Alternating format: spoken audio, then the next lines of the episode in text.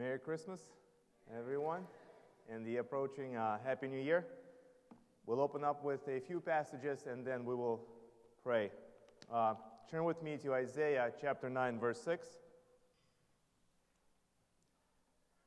For unto us a child is born, unto us a son is given, and the government will be upon his shoulder, and his name will be called Wonderful Counselor, Mighty God Everlasting Father, Prince of Peace.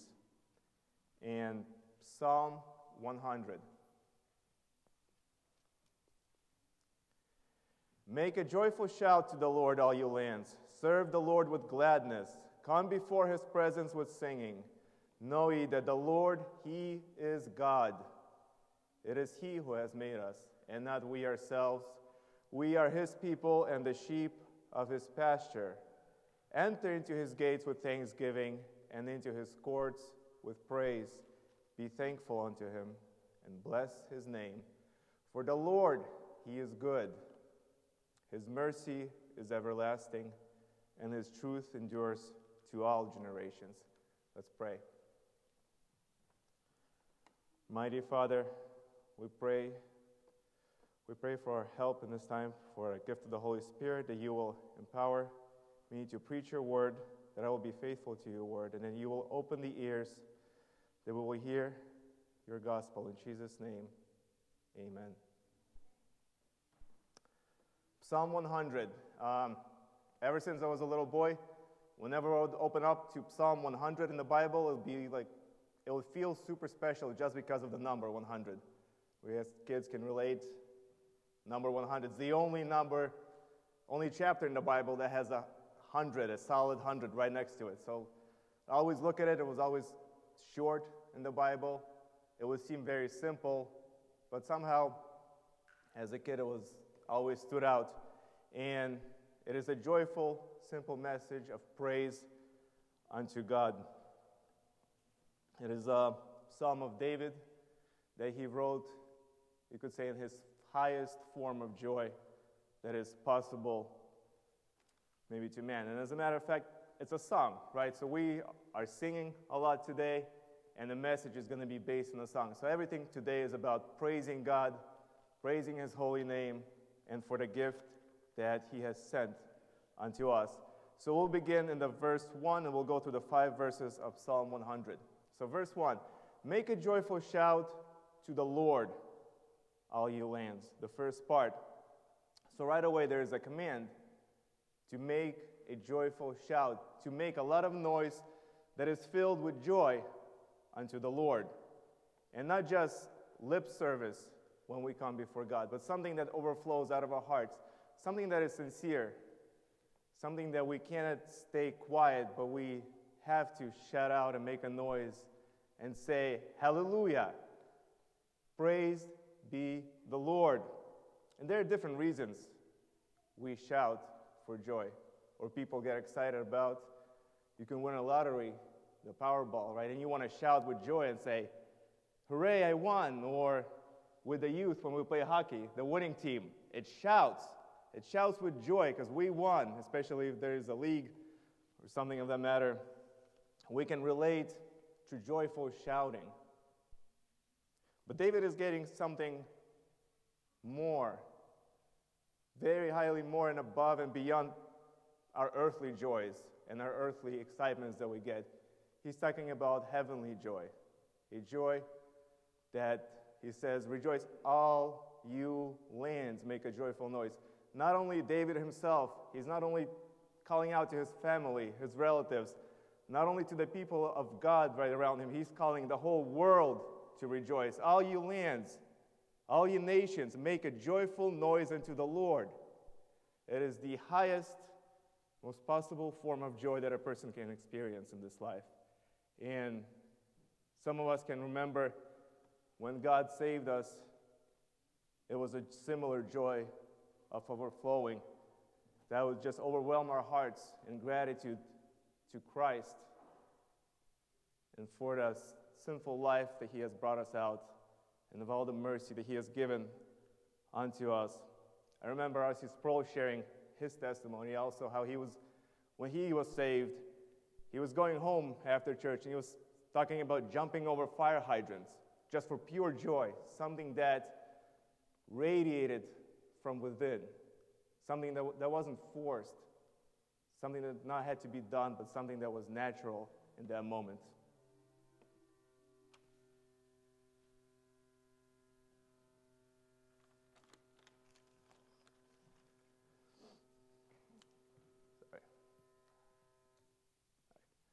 Um, in the 1984, a uh, Christmas Carol movie, Ebenezer Scrooge, uh, there's a moment at the end of the movie where Ebenezer Scrooge is, you can see the actor who plays him, that overflowing of joy is beginning is when he wakes up in the morning. He opens up the windows and he asks, What day is it? And the boy says, It's Christmas Day, of course.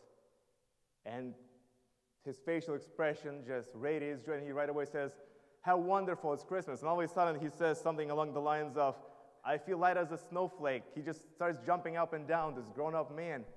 He's overjoyed because he got a second chance at life. He thought his life was over, and the life of the miserable life that he led, that was the end of it. And he wakes up in the morning, and no, he has another chance. And we see him just jumping around giving gifts to people and greeting everyone with Merry Christmas and to all a Happy New Year. Right? God bless us all. That is the similar joy that David writes about here. He's saying, Make a joyful noise unto the Lord, all you lands. And this joy is possible for every single one of us here today. Those who have not come to Christ, He's not out of reach. It is not in heaven, as the Bible says, or in the abyss, but the word is near you, in your mouth. If you confess with your mouth, believe in your heart that God raised Jesus Christ from the dead, you will be saved. That joy is possible for you. Verse 2 Serve the Lord with gladness. Come before his presence with singing. And that is what we're doing tonight. We came before God's presence with a lot of songs, and we have been singing and singing, and we'll be singing some more. It is something that is commanded, and we are obeying this command. But it says the first part of this verse is serve the Lord with gladness. And I would not be wrong if I would say there's some of us, if not many of us here, who do not have this gladness, this joy that radiates from our heart. They do not have it tonight. There could be different causes. It doesn't necessarily mean that you do not know Christ. Maybe some of us have known Christ for quite some time, and yet our hearts are weighed down with worry and sadness.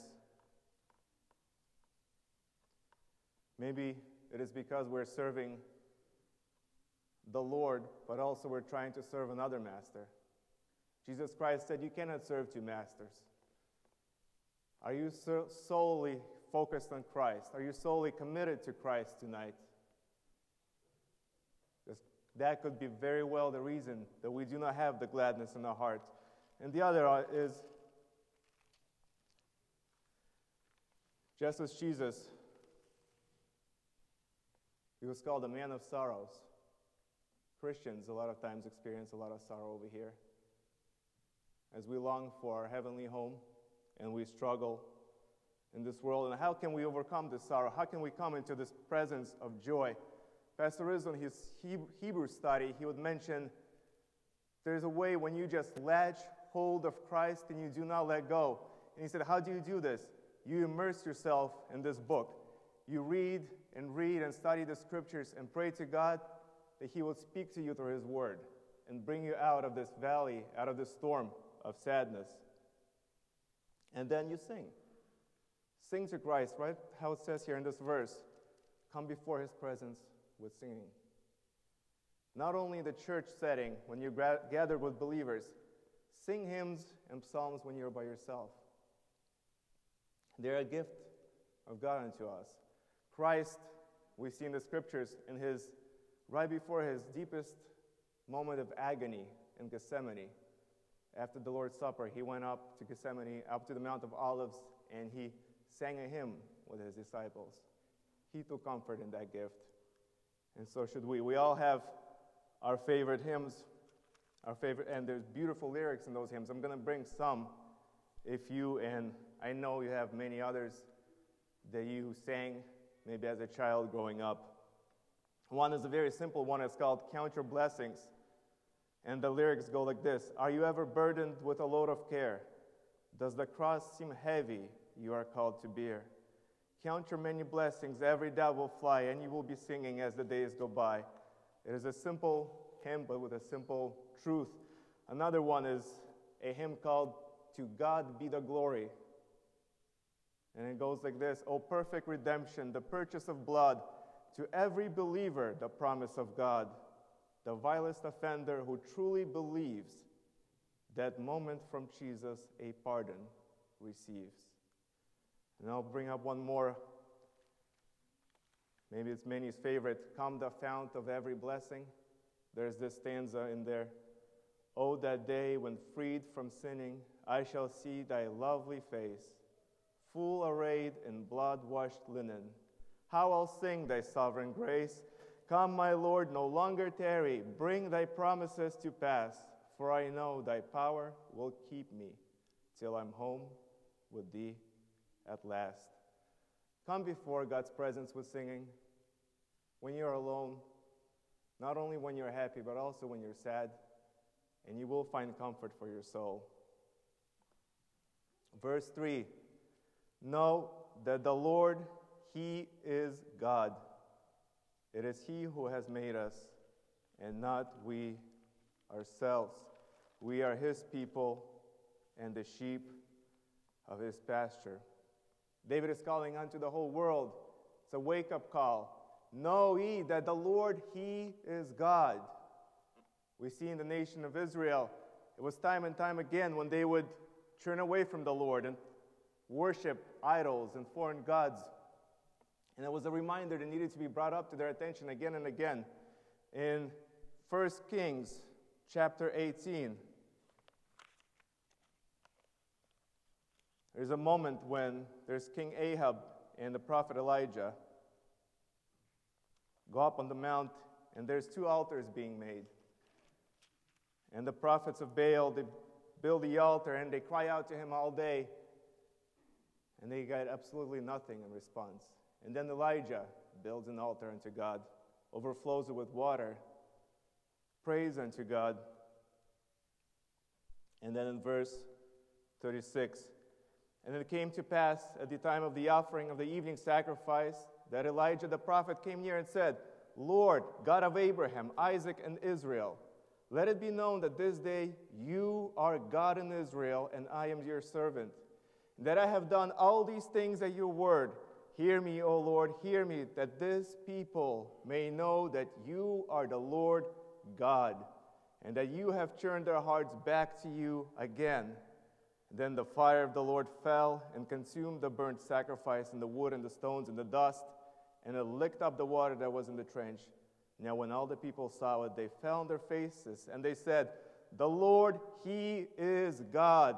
The Lord, He is God. It was a huge wake up call to the nation of Israel. And how many of us, how many people around us in this city need a wake up call? The same shout to be made that the Lord, He is God. This baby in the manger, this Christ that was born, the Son that was given unto us, He is the Lord, He is God. We all hear the wonderful stories of Christmas, the shepherds, the wise men, and the world doesn't mind so much those stories. But they refuse to look farther, or they just don't see and they don't hear. They miss the gospel just for the wonders of Christmas. It's like in Luke 9 43 to 45 when Jesus Christ walked on this earth and did many miracles. It says in verse 43 And they were all amazed at the majesty of God. But while everyone marveled at all the things which Jesus did, he said to his disciples, Let these words sink down into your ears, for the Son of Man is about to be betrayed into the hands of men. But they did not understand this saying, and it was hidden from them, so that they did not perceive it.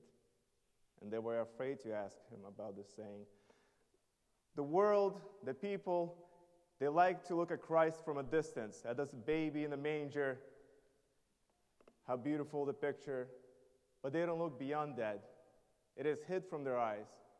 But that was not the reason Jesus Christ was born into this world just to be the baby in the manger. He lived this life, He walked this earth, and He suffered on the cross for us.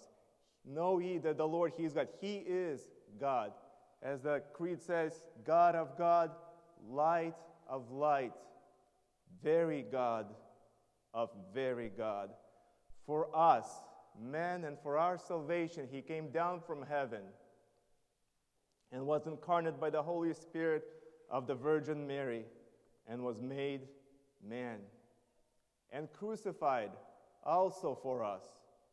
Under Pontius Pilate, he suffered and was buried, and the third day he rose again according to the scriptures and ascended into heaven and sits on the right hand of the Father, and he shall come again with glory to judge the living and the dead, whose kingdom shall have no end.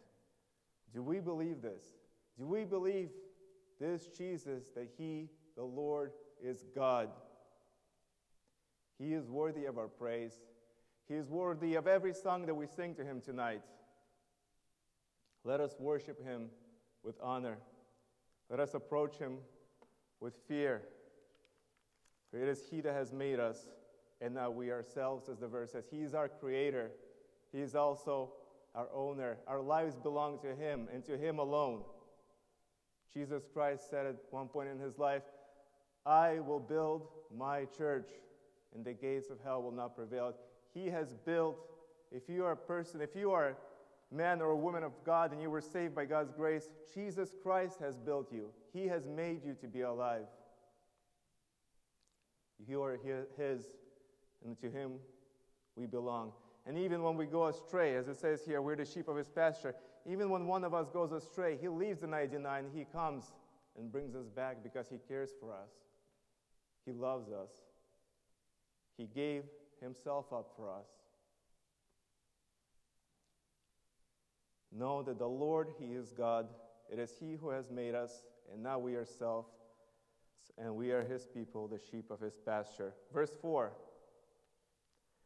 Enter into His gates with thanksgiving, and into His courts with praise. Be thankful to Him, and bless His name. Enter into His gates with thanksgiving. Christ calls out to everyone, Come unto me. He, build, he bids the most guilty ones of us to come unto him. Enter the gates, you will be saved. Bring him the sacrifices of thanksgiving. Be thankful unto him. A rabbi, one rabbi has said, Thankfulness is a sacrifice that will never be done away with. It is something that God desires to hear from us, to bring him thanks continually and bless his name, even when we are in our most sorrowful states, even as righteous Job, when he had everything taken away from him. He said, The Lord gives, the Lord takes away. Blessed be the name of the Lord. Verse 5, in conclusion For the Lord is good, his mercy is everlasting, and his truth endures to all generations. Even the smallest children in here can understand this first statement The Lord, He is good. It is something that would put a smile on their, they can say it with a smile on their faces and acknowledge this fact. The Lord is good. He's not bad. We can really trust Him. We can really trust in His mercy because He is good. When Jesus stood before Pontius Pilate, before his accusers, Pontius Pilate asked a question to the accusers Jesus Christ, the creator of the world, the good Lord. And Pilate says, Why? What evil has he done? There was ever a question that was that heaven shouted back in response that He's the righteous Lamb of God. He has done no evil. He's the good Lord. But the people, in response, shouted out, Crucify him. Crucify the good Lord, the one whose mercy is everlasting, the one whose truth endures to all generations. If it was any of us in this place with that question, why, what evil has he done, there would be no questions. We would know we've done enough evil, evil in our eyes, in God's eyes, in our eyes, to be condemned for eternity. But Christ, the Son of God, the mighty God, stood before us men. And he was put under that judgment. The Lord really is good. He has done no evil. He's pure. His mercy is everlasting. His truth endures to all generations. But this good Lord, when he stood before Pontius Pilate, he gave a good testimony. The people did not want any of that. They cried out, Give us Barabbas. And who is Barabbas? Right, a robber, the Bible tells us. He is every single one of us. He is our flesh. He's the one that we choose again and again over Christ. We see God, the Son, standing before us in His glory, the good Lord, and we cry out, No, not today. Give me Barabbas. Today I want to live for my pleasure. Maybe tomorrow I'll accept the good Lord. Make a joyful shout to the Lord, all you lands. Serve the Lord with gladness. Come before his presence with singing. Choose Christ and praise him in his holy name. Amen.